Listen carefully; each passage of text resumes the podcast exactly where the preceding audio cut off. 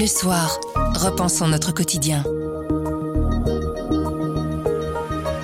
Bonjour, vous écoutez À propos le podcast d'actualité du journal Le Soir. Tous les jours, on vous propose des analyses, des explications et des décryptages. C'est notre oreille sur l'actualité. Le gouvernement d'Alexander De Croo a un peu plus de deux ans et pourtant il n'a jamais semblé aussi chancelant. On plonge dans la cale du bateau Vivaldi avec deux observateurs avisés. Nous sommes le mercredi 30 novembre, je m'appelle Sandrine Puissant. Je m'appelle Pierre Fagnard. À propos, voici l'actualité comme vous l'entendez. Grand angle.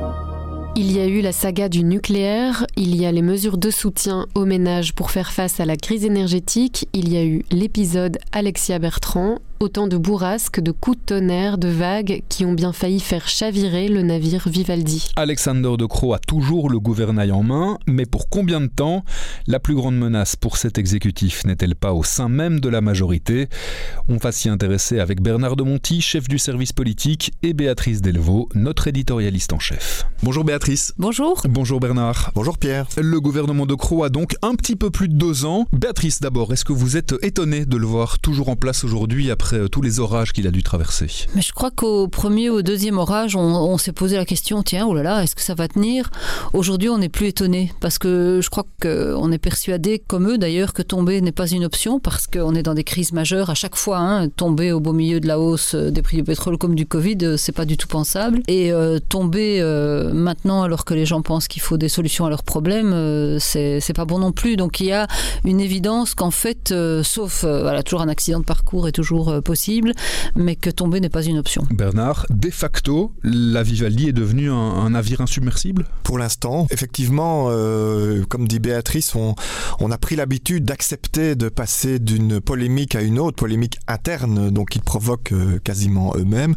Et donc, à chaque fois, on se demande est-ce que ce gouvernement va tomber? Il reste, donc effectivement, ça peut passer pour un navire insubmersible, mais quand même, euh, on, on constate que plusieurs membres de la coalition, parfois c'est l'un, parfois c'est l'autre, euh, avec le verbe évidemment de Georges-Louis Boucher qui met une pression supplémentaire, qu'on joue avec le feu. Et donc, je, je pense que eux-mêmes euh, jouent un peu à se faire peur, mais que à tout moment quand même, moi je n'exclus pas que ils soient eux-mêmes débordés par les polémiques internes qu'ils créent et qu'à un moment on en soit contraint à ce que ce gouvernement démissionne à, en plein milieu d'une crise qui n'est toujours pas terminée loin de là en, en matière de pouvoir d'achat. Parce que si les, la notion de démission en fait euh, a perdu de sa force, visiblement, il y a beaucoup de, on a beaucoup dit de ça en disant bah, avant on démissionnait, maintenant on ne démissionne plus.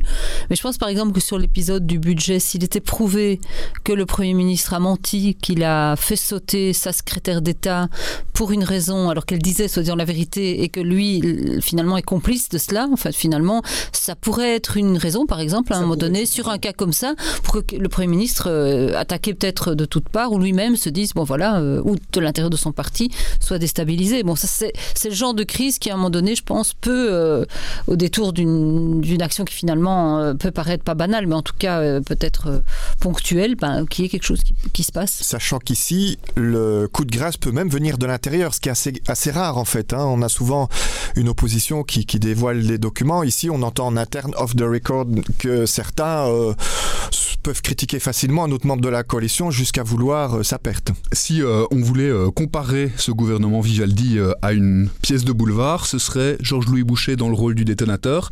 Alexander de Croo, il occupe quel rôle à ce moment-là? Le pacificateur, il essaye quand même d'arrondir les angles pour faire tenir son équipe? Mais jusqu'à peu, je vous aurais dit oui. Donc c'est comme ça qu'il s'en est sorti jusqu'à présent, avec des pressions euh, à gauche, à droite, parfois l'opposition, parfois des problèmes euh, plus classiques comme on peut avoir avec l'arrivée d'Adjalabid par exemple, euh, des choses comme ça. À chaque fois, il se place au-dessus de la mêlée, il parvient à calmer, il engrange un accord et ça fonctionne. Sauf que la semaine passée, on a eu l'impression qu'il rentrait un peu lui-même dans la mêlée. Avec Euh, l'épisode Alexia Bertrand voilà, en débauchant, euh, si je puis me permettre ce terme, euh, une figure du MR euh, avec qui il va travailler en direct. On l'a vu à la Chambre directement à côté d'elle.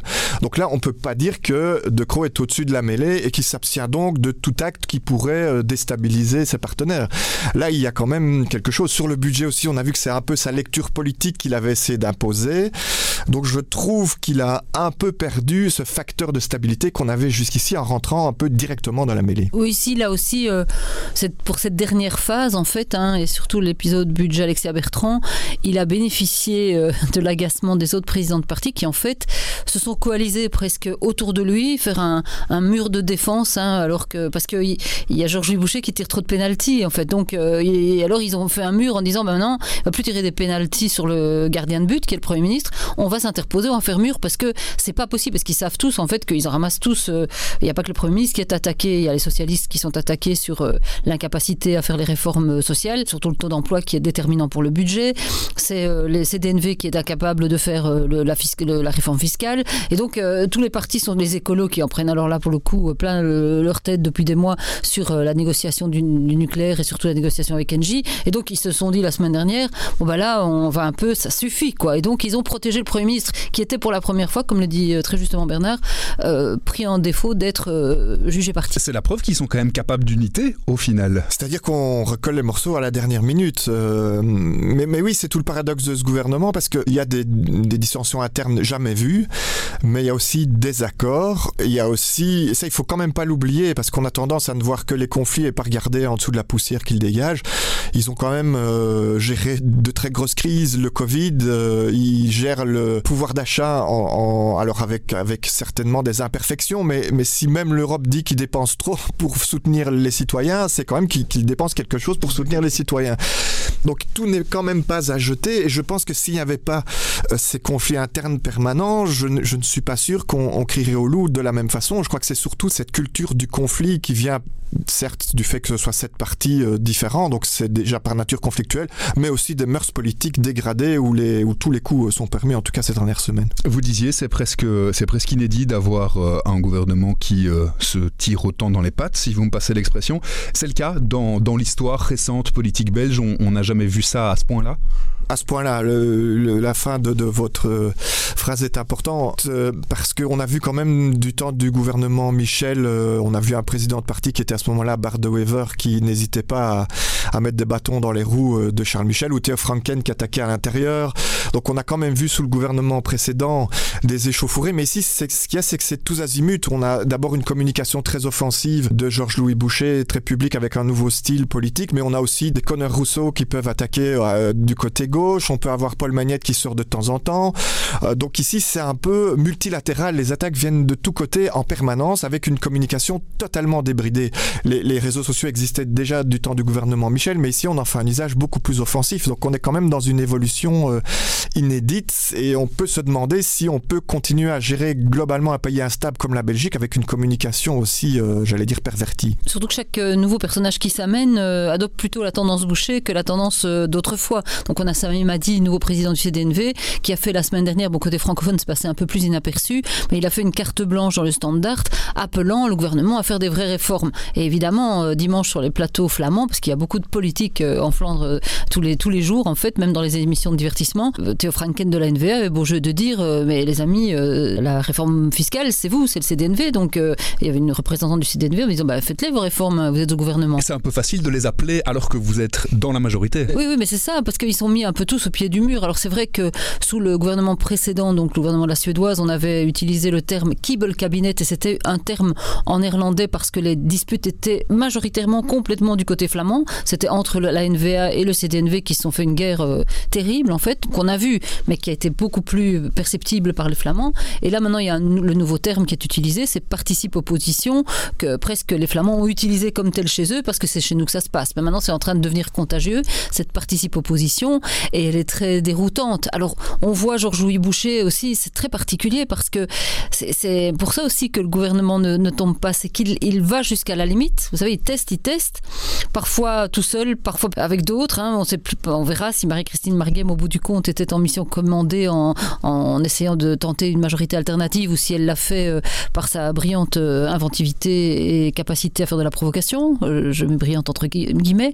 Mais après, juste au dernier moment, il sortir parce qu'il il dit Ah, mais non, non, mais je, on veut pas, c'est horrible de faire des, des majorités alternatives. Ça va être la lit, il dit au soir. Mais, donc, oui, ah bah, il, va pas, il, veut juste pas aller trop loin parce que le jeu est, de dire c'est comme c'est James Dean, quoi. Hein, c'est on va jusqu'au bord du précipice, mais il, voudrait bien pas tomber dans le, premier qui précipite le bateau et de la Vivaldi dans le, dans le précipice. Et, il joue à un jeu, à ce jeu dangereux en permanence, en fait. Est-ce que c'est pas l'opposition au final qui euh, peut le plus profiter de cette situation? Au moment des élections, juste après, on avait dit que ça serait un gouvernement, une législature intenable pour la majorité, avec le Vlaams très fort, la NVA très forte, que ça allait hurler sur les bancs d'opposition.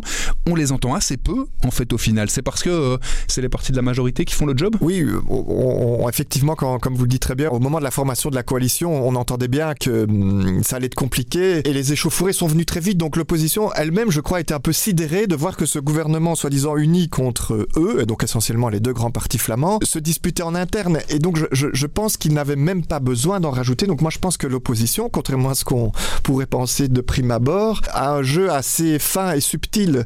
C'est-à-dire qu'il n'y a pas besoin d'en remettre une couche puisque ce gouvernement lui-même apparaît comme fragile. Et donc, si vous tapez dessus, à la rigueur, vous allez vous-même vous faire passer pour un facteur de fragilité. Et donc, je, crois que c'est assez, assez futé, et particulièrement de la NVA, parce que la NVA euh, profite évidemment des conflits internes, mais c'est aussi appuyé au bon moment sur les dossiers et pas sur les gens. Et ça, c'est important. Vous n'avez pas entendu souvent la NVA demander la démission d'un ministre, mais quand il y a eu le voyage d'Adjalabib, qui a attaqué, c'est Peter de Rover de manière subtile, sans demander la démission, mais en disant tiens, là, on a quand même un problème. Regardez, j'ai des documents. C'est ça, en se basant sur des dossiers et pas sur des personnes. Qui a fait sauter Eva de Blecker, l'NVA, en lisant simplement les documents transmis par le gouvernement. Donc, ils ont fait un vrai job d'opposition. On peut aimer ou pas la NVA. On doit quand même constater que c'était habile et qu'en en, constatant une erreur aussi grossière, a obtenu très rapidement un chaos interne et une démission. Donc, je crois que cette opposition est dangereuse parce qu'elle ne crie pas, contrairement aux partis qui forment la coalition, mais qu'elle agit sur les dossiers. Donc je, je, je pense qu'elle est habile, oui. Surtout qu'il y a ce qu'on voit euh, sur les plateaux, ce qu'on lit dans les journaux, ce qu'on entend un peu partout, puis il y a ce qui se passe en sous-marin, c'est-à-dire en dessous de la ligne de, de, visibilité. Et entre eux Entre eux, euh, ça, oui, mais c'est pas ça que je voulais dire. En fait, c'est que euh, on, sait que le Vlaams Belang a une façon de communiquer avec ses électeurs qui se fait via les réseaux sociaux, de façon un peu qui nous échappe, avec beaucoup de moyens. Et donc, c'est un peu pareil aussi le PTB. Finalement, ces temps-ci n'est pas terriblement présent un peu lors des manifestations et sur les sujets sociaux, mais ils ont une communication de terrain extrêmement forte, précise, et donc ils restent euh, présents sans avoir besoin de cette expression publique, puisque l'expression publique politique, bah, on va revenir à lui, c'est quand même Georges-Louis Boucher qui l'apporte. Et c'était très intéressant aussi dimanche euh, sur le plateau flamand. À un moment donné, bon, il y avait euh, Georges-Louis Boucher, c'était drôle parce que Georges-Louis Boucher, ils étaient alignés comme ça sans, sans se parler, c'était trois débats consécutifs. Donc il y avait d'abord Alexia Bertrand, puis ensuite Georges-Louis Boucher, puis ensuite un peu plus loin Franken. Et alors il est interrogé Georges-Louis Boucher sur la NVA et sur le, fait que Bardwever a dit mais c'est bien la preuve qu'il faut le confédéralisme. Pour une fois, on a même, l'impression que Bardwever disait quelque chose comme ça parce qu'il fallait bien redire confédéralisme une fois de temps en temps, mais sans être plus convaincu que ça. Et alors Georges-Louis Boucher a dit ce que autrefois un de nos collègues, Luc Delfos, répétait toujours. Il disait toujours lors des élections, c'est la mathématique qui compte. C'est-à-dire qu'on regarde les chiffres et on regarde avec qui on peut faire affaire. Et Georges-Louis Boucher a dit ça sur le plateau des Flamands en disant bah non, bah, il y a la mathématique qui compte. Et regardez, euh, pour le moment avec la mathématique, euh, ils savent pas faire le confédéralisme. Par contre, a-t-il dit, un gouvernement de droite qui ferait des vraies réformes. Moi, je, ne monterai pas avec la NVA pour faire du confédéralisme, c'est pas du tout mon truc, je suis unitariste, je suis contre eux pour ça, mais pour faire des réformes avec la NVA, ou un bon gouvernement de droite, ça je suis preneur. Donc on est déjà en train de, placer les pions pour après. Oh, on est déjà dans la campagne presque, c'est justement, Bernard, c'est ça qui les tient, cette, cette majorité, c'est la peur des élections, la peur des extrêmes, et surtout ne pas avoir le, la pancarte au-dessus de la tête de celui qui a débranché la prise? Bah, C'est toujours la grande crainte en, Belgique. Et puis il faut, il faut rappeler que euh, s'ils regardent les sondages qui n'ont plus bougé depuis, j'allais dire, des mois, mais je peux même presque parler en années, les deux grands partis dominants en Flandre, mais de très très loin, c'est la NVA et le Vinsbeling. Donc, et ça ne change pas. Tout qui fera tomber le gouvernement fera un cadeau à deux partis euh, qui sont déjà euh, extrêmement hauts dans les sondages. Il faut pas oublier non plus que, c'est presque un paradoxe, mais tous les partis de la coalition Vivaldi sont en campagne permanente. Donc Est-ce qu'il la fasse maintenant avec un gouvernement ou à l'extérieur? Est-ce que ça changera tant que ça? Je ne suis même pas sûr. Donc quelque part aller comme ça jusqu'en 2024 en essayant chaque fois de tirer son épingle du jeu, est-ce que ce n'est pas plus euh, facile pour eux que de faire tomber un gouvernement et d'emporter la responsabilité? Alors évidemment aussi il y a la pression des, des crises et donc personne n'ose non plus lâcher tout le monde en plein. Euh, euh, là, c'est peut-être plus moral. Il leur reste peut-être encore un fond. Enfin, j'espère. Je suis peut-être naïf de le croire, mais un fond de responsabilité collective, de se dire que c'est vraiment pas le moment de lâcher tout le monde alors qu'on a une inflation encore à 10%. Je crois qu'ils sont en tout cas à chaque fois c'est vrai que euh, des gens comme Boucher s'arrêtent juste à temps, mais je crois aussi que euh, personne n'a encore en off the record dit je veux faire tomber ce gouvernement. Donc euh, je, je, crois vraiment que ils sont résolus à aller jusqu'au bout pour le meilleur et surtout vraiment surtout pour le pire. Paul Magnette plusieurs fois d'ailleurs chaque fois qu'il a été interrogé là-dessus a dit non non mais cette Vivaldi continue. Il a même parlé de la Vivaldi jusqu'à 2029, mm -hmm. de la reconduire. Et euh, ce qui est là, moi mon interrogation c'est de me dire est-ce qu'ils vont faire des réformes? Parce qu'il y a un commentateur flamand qui a dit ils sont trop lâches pour tomber, trop lâches pour réformer. Donc ils sont au milieu du guet, donc euh, une espèce de un espèce de ventre mou. Euh. Ah, oui, oui. Mais moi je me dis même s'ils réformaient, bon, il y a des réformes à faire, réforme fiscale, euh, ils doivent prendre des mesures sur le budget. Alors peut-être qu'ils seront un peu sauvés par un changement de conjoncture, mais on parle du retour de la boule de neige. Ça, mérite un podcast en soi, euh, euh, Pierre, pour réexpliquer à ceux qui n'étaient pas nés ce que c'est la boule de neige. Mais objectivement, on a bien compris qu'il fallait pas qu'elle revienne, mais elle est en train de, se, de grossir et de revenir. Donc c'est l'endettement trop important et qui finalement étouffe la possibilité de faire des politiques. Mais donc, est-ce qu'ils vont pouvoir quand même agir budgétairement? Est-ce qu'ils vont pouvoir agir sur l'emploi? Parce que les chiffres ne plaident pas en leur faveur. Je veux dire, le bilan à la sortie du gouvernement, avec les, chiffres qui ont amenés, ne plaident pas en leur faveur. Et en même temps, eux vont répéter, mais oui, mais on a eu des éléments euh, terribles. On a eu, rappelons-nous, les inondations, le Covid, et, c'est vrai. Mais ça, maintenant, euh, tout le monde essaye un peu de l'oublier déjà. On, c je trouve que ça, c'est vraiment dur pour eux parce que ils ont fait vraiment un job terrible, un très bon job de gestion de crise, avec les moyens du bord. Mais euh, je me demande, moi, je demande à voir si même s'ils faisaient ces fameuses réformes dont, dont on parle, si, si le, leur en tiendraient, euh, leur en ferait crédit. Je, je, ne sais pas. Mais je crois aussi qu'ils ont créé un précédent avec cette coalition dont il va être difficile de, de, de se débarrasser à un moment donné. Ils, ils, ont démontré que la gestion sans la NVA euh, et le Vlansbelang, évidemment on plaide sur, sûrement pour que ce parti arrive un jour quelque part, mais ils sont en train de démontrer que sans ces deux grands partis flamands, c'est le chaos. Et que ça marche pas. Ils le prouvent tous les jours et ils le prouvent consciemment et ils ne se retiennent pas de le prouver. Donc finalement, euh, on, a, on a déjà sous le gouvernement précédent, on avait un, gouvernement minoritaire, donc c'était déjà compliqué. On avait une impression de chaos depuis les grandes crises de 541 jours. Et ici, on a une fois qu'on arrive à créer un gouvernement, on a une façade de chaos permanent. Donc c'est, je trouve qu'avec ces deux précédents accumulés, on commence à se poser la question de savoir si la Belgique est gouvernable à terme de manière sereine et pacifiée. Ce qui est difficile à admettre un peu, c'est que de la bataille classique où on disait, comme dit très justement Bernard, autrefois le communautaire était l'empêcheur de, de gouverner. Aujourd'hui, il n'y a plus de communautaire, donc ça devrait être un peu agréable. On avait l'impression que c'était... Moi, parfois, je me dis, je me pose des questions, je dis, mais est-ce qu'on a mal vu? On avait l'impression que c'était vraiment ça qui empêchait le pays d'avancer, le fait que les gens se, se, ne, ne, ne trouvaient pas de points communs. Et en fait, ici, en voulant euh, faire marcher leur parti, et le premier qui a joué ce jeu, c'est Georges-Louis Boucher, en voulant faire gagner absolument en 2024 son parti et sa personne... Mettre ses idées en avant, celle de son parti. Et... Il est dans... Il, il rend la notion de, de, de travail en commun très compliquée. Alors, il a des critiques sans doute justifiées. Peut-être que le Premier ministre ne les écoute pas assez, peut-être qu'il n'y a pas assez de groupes de travail collectif, etc. Mais normalement, si on a envie de faire réussir quelque chose, on ne sort pas les conflits de la boîte, on, on convoque une réunion, on dit écoutez les gars, ça va pas du tout, comment est-ce qu'on va faire pour ne pas rater cette législature? Or ça, ils ont tenté de le faire à plusieurs reprises, mais à chaque fois, le diable ressort de sa boîte.